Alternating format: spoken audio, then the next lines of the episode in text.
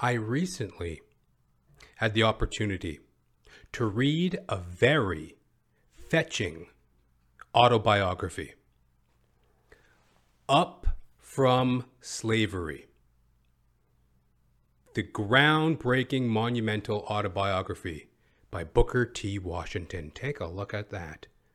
Up from Slavery by Booker T. Washington. Let me read the back of this for y'all, in case you never heard of him. To say that Mr. Washington has won the gratitude of all thoughtful Southern white men is to say that he has worked with the highest practical wisdom at a large constructive task, for no plan for the upbuilding of the freedom could succeed that ran counter to the Southern opinion.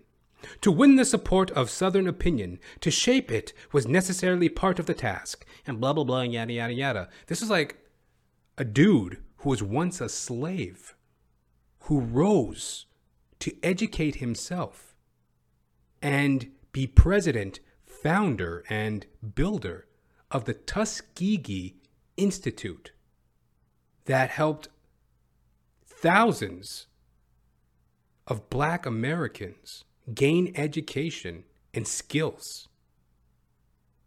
You know, post uh, slavery. And the Tuskegee Institute, now Tuskegee University, I believe, is still in operation today. Booker T. Washington. Take a look at that mug.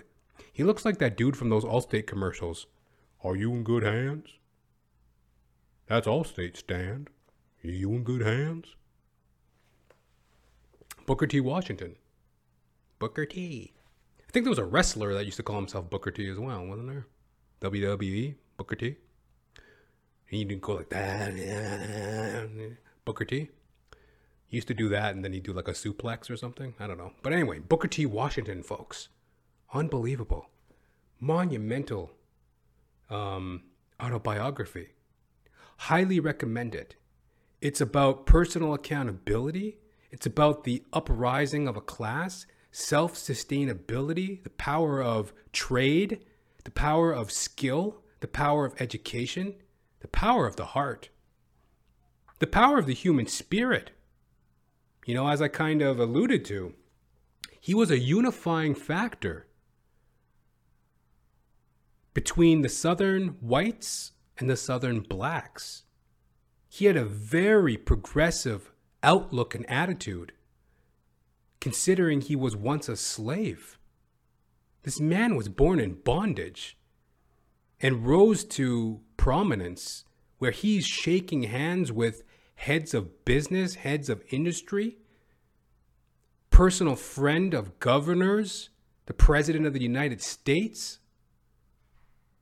globally known, traveled throughout Europe, gave speeches, an educator, and he literally built Tuskegee Institute from the ground up. He used some of those slave, oh, them slave hymns and them slave skills certainly come in handy, boss.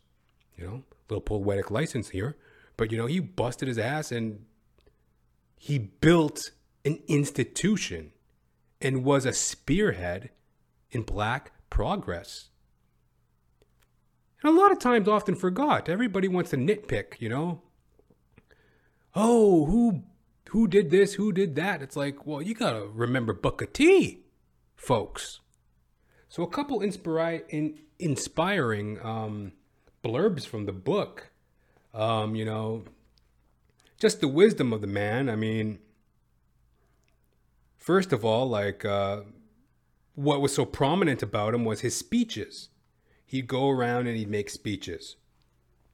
You know, he'd give talks on you know his upbringing and his education and the unifying factors of black and white.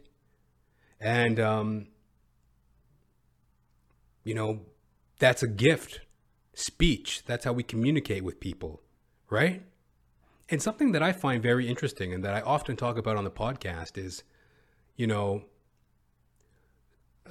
in this world of the societal dream, keeping up with the Joneses, you know, getting yours above everything else.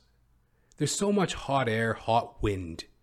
And one thing I can't stand is like dumb noise, blabbermouths, while that might run contrary to the podcast. One thing I can't stand is a blabbermouth and blah blah blah and blabbity blue, right? Booker T talks about that briefly, which really impressed me. And I quote Simply to be able to speak in public for the sake of talking has never had the least attraction to me. In fact, I consider that there is nothing so empty and unsatisfactory as mere abstract public speaking. But from my early childhood, I have had a desire to do something to make the world better, and then to be able to speak to the world about that thing. So insightful. Because, uh, you know, in a sense, I really relate to that because that's what I do.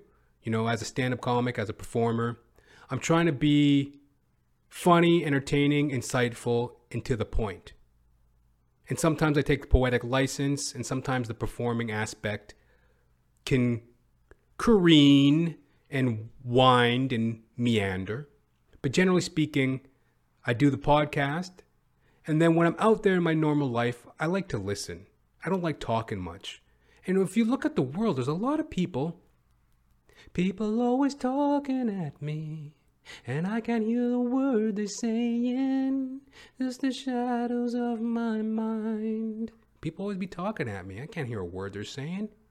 And these fucking Dr. Seuss, Mother Goose, Cat in the Hat, fake ass fucking dummy dilettante dipshit morons. You know, like always people, politicians, pundits, you know, um, preachers, entertainers, public nuisances, drunks, addicts, always just running their beaks, running their yaps. Very insightful. This man, you know, toured the the United States and Europe, giving major speeches that united the races and brought black people forward as a race. And, you know, it's like, a very interesting skill to have learned as a slave born in bondage. To be able to just rise from the sweat of his own brow and, you know, the helping hands that he generously acknowledges in the book, but like a self made man who found a power of speech that ignited something in people. Not talk for the sake of talk. Um, you know, and other insights like, um, for example, finances. One thing that was revealing, which was, you know, true in his time, you know, he was born in 1858, roughly. He doesn't know. You know, he states in the opening of the book he was born in possibly 1857, 1858. There's really no birth record he just kind of heard from a few people at the post office. They remembered or something, something about he went to the post office and some clerk was like, "Oh yeah, we remember uh, something like your mother said 1857, 1858." I don't know, he was buying a book of stamps and somebody told him, I don't know, something about a post office and but basically he he was born in either like 1857, 1858. He didn't even know, right? And something that was true in his time, which is true today, is like the saving of face, the keeping up with the Joneses, the materialistic stupidity of society. So here's a little quote that I found interesting. Um, you know, the setup of this is, you know, he's now in Alabama, you know, Tuskegee, Alabama. He's uh he's going door to door, getting to know the neighbors, getting to know the area. He's about to begin his work setting up the Tuskegee Institute. So here he is, you know, and I quote He's visiting a family. In these cabin homes, I often found sewing machines which had been bought or being bought on installment, frequently at a cost of as much as $60, or showy clocks for which the occupants of the cabins had paid 12 or 14 dollars. I remember on one occasion when I went into one of these cabins for dinner, when I sat down to the table for a meal with the four members of the family, I noticed that while there were five of us at the table, there was but one fork for the five of us. Naturally, there was an awkward pause on my part. In the opposite corner of the same cabin was an organ for which the people told me they were paying $60 in monthly installments. One fork and a $60 organ! Exclamation point. This poor black family just coming out of slavery, you know, misguided in their spending. They got one fork for the whole family to share, yet in the corner of the cabin, there's a $60 organ. And I find that so true to this day. People always having to get the next iPhone, the iPhone 11, the iPhone 13, 14, 15, 16, the newest sneakers, the newest computer, the newest video game, this, that, and the other.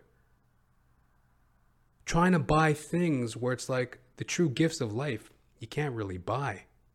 The best things in life are for free. And you put yourself at a deficit when you're always chasing these fleeting, materialistic items. Items. Items. I mean, I'm a lowly janitor. And actually, I, I was. I've been like a tradesperson, you know, a trade laborer, construction laborer, you know, Joe Blow, jack of all trades, master of none, you know, dishwasher, janitor, you know, all sorts of dirty work that I've done. And, you know, much like Booker T here, he was a janitor. You know, he got his humble beginnings as a janitor. But, you know, I've been a janitor and a fucking dishwasher. And I've always just made my money put my time in, and saved my money. And sometimes I'd be talking to friends and acquaintances, and they make it seem like money is such a big deal, and how do you get it, and diddly dumb. And a lot of friends I've had have had, a lot of friends of mine or acquaintances have had better paying jobs, more prestigious jobs, yet they were always broke. Me, a dishwasher, a janitor, a day laborer, you know, blue collar working person. I just would make my money and save it. I'm like, there's really no trick to money. You just make money, spend it. You make money, save it, and spend it wisely. But there's so many people out there, you know, they got one fork, but a $60 organ, metaphorically. Very interesting.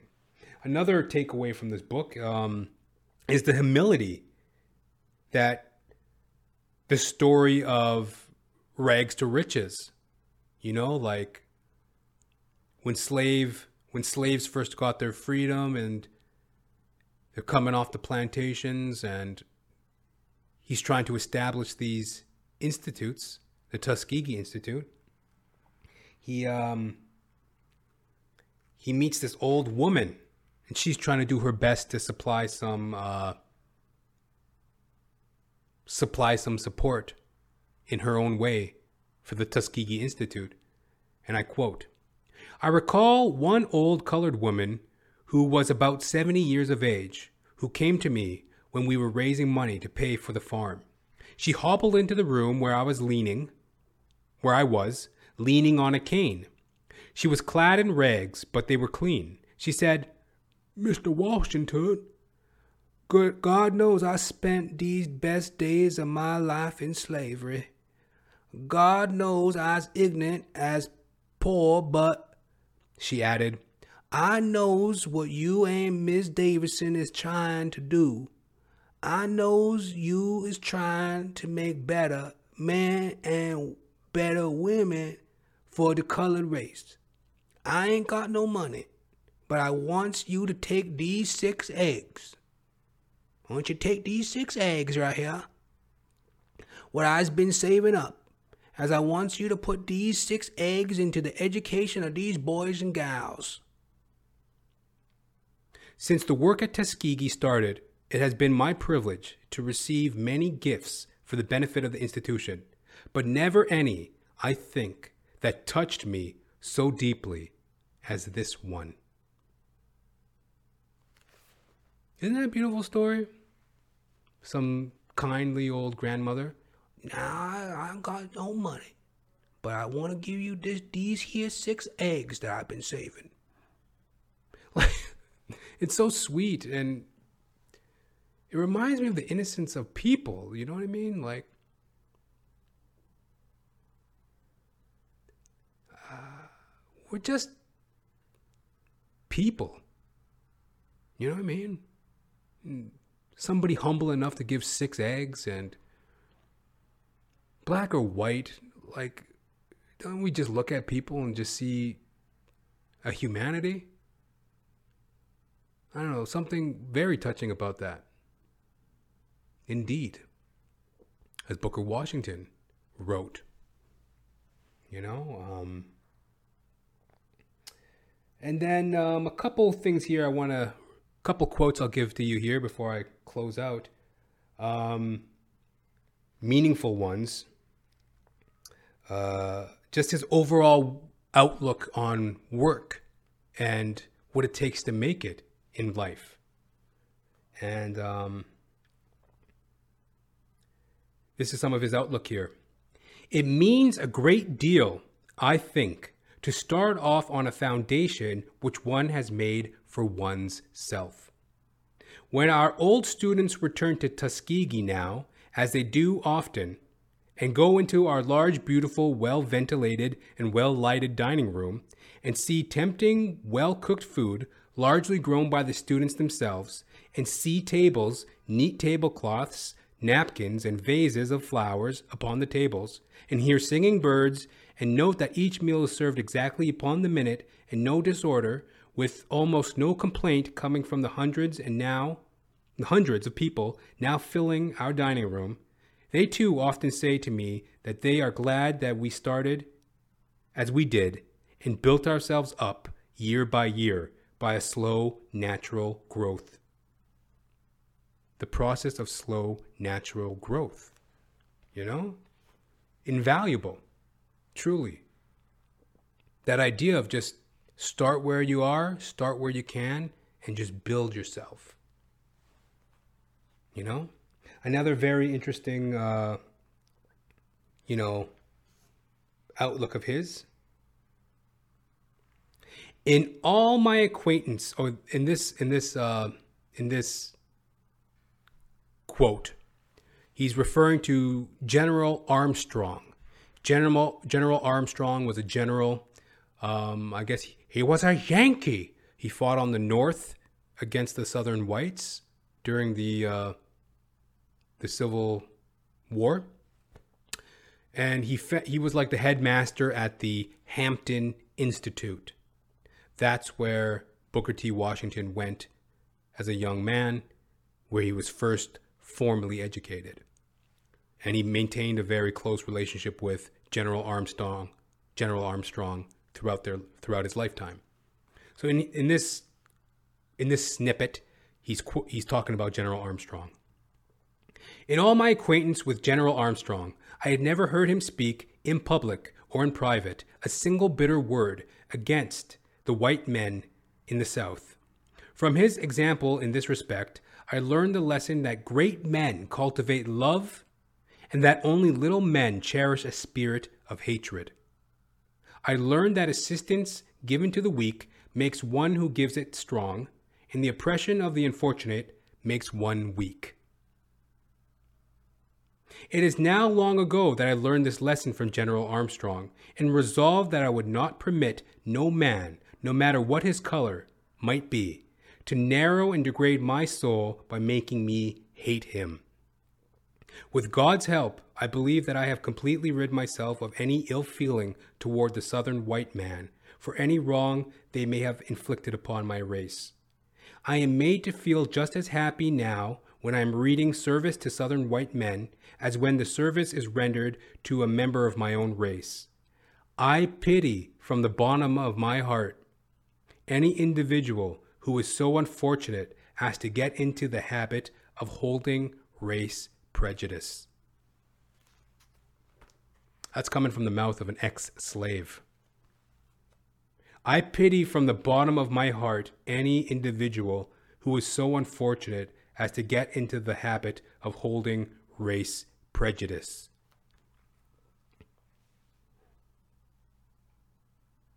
Powerful. This is like a template to race relations in the United States of America. This can solve racial relations worldwide. I mean, he's already a historical figure, Booker T. Washington. Sometimes we forget these things as time go by. We get caught up with keeping up with the Kardashians and, you know, what's the latest dumb, stupid thing on the internet, like JR the P, Jonathan Ramcharan, the podcast. And the wisdom is right for us to see. Pretty powerful stuff. So, you know, um, couple more. Um, oh, there's a couple funny ones here too. Uh, check this one out here. Um, oh no, no, here's here's here's a good one too in in regards to uh, work and stuff like that. Um, very interesting quote. Um, where is it?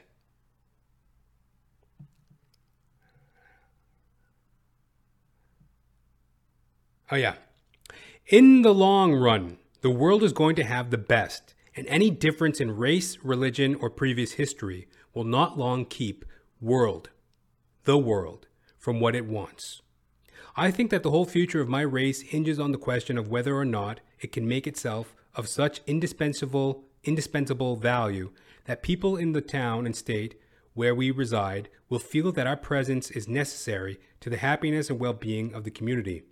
No man who continues to add something to the material, intellectual, and moral well being of the place in which he lives is long left without proper reward.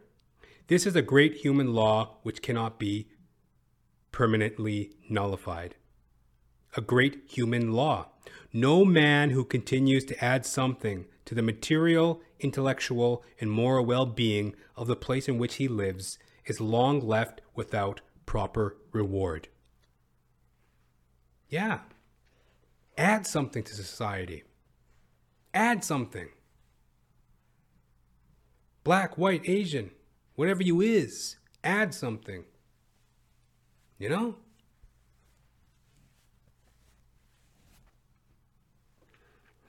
Got a lot of people squawking about, you know, affirmative action, social reform, Black Lives Matter, trans rights, gay rights, feminist issues. Look within, add value, in your place is yours to have. That's a human law. And we respond to that. Like most people with empathy and a level head can see injustice, most people can see justice. Like, oh, that is deserving of reward. They're not just going to merely withhold anything from you. You got to put forth put forth that effort. Very interesting, and um, there are some funny things in here too, though. Um, uh, not intentionally, but um, in this in this one little one here, um, I'm not going to read the whole thing, but I'll just give you a quote. Some reporter sees um, this is like a this is like a news article that he quotes and um, it's it's on the subject of public speaking.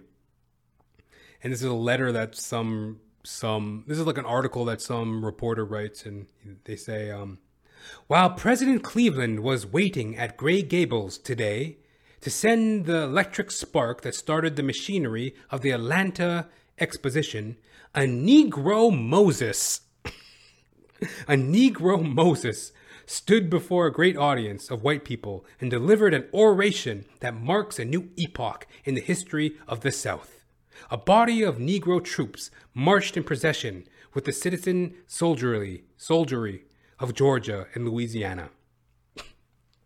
A Negro, a Negro Moses stood and orated.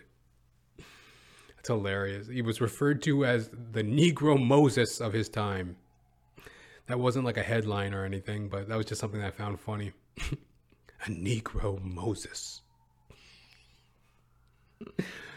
I mean, I don't know. Would I ever want to be referred to as a Negro Moses? Is that like flattery? I guess. A Negro Moses. and uh, you know, like his his um his message, his work was widespread. And something very interesting in conjunction with today is um, you know, he got a letter from the uh, John Hopkins University and um, you know he gets this letter of invitation. Dear mr washington would it be agreeable for you to be one of the judges of a ward in the department of education at atlanta? If so i shall be glad to place your name upon the list. A line of telegraph will be welcomed. Yours very truly d.c Gilman. Joseph hopkins johns hopkins university baltimore. So yeah he's getting letters of request from John Hopkins University. And in this modern day, which is very interesting, you know, like COVID 19, all this stupid drummed up theory, information coming out of uh, Johns Hopkins University in Baltimore. So, like, very much the present day connected with Booker T. Washington. You know, he got an honorary degree from Harvard you know, Harvard University gave him a honorary degree in his day as well. So there's a lot of prominent institutes that uh, that have association with Booker T. Washington. Harvard, John Hopkins University, Tuskegee Institute. And um, I can't recommend this book enough. Straight from the mouth of an ex slave. Booker T. Washington, an autobiography. I'll post the link in the description. You can get it on Amazon. Something like, it was around like $15 or something. It was under $20, you know? Booker T. Washington, Up from Slavery. Yeah. Very, very powerful.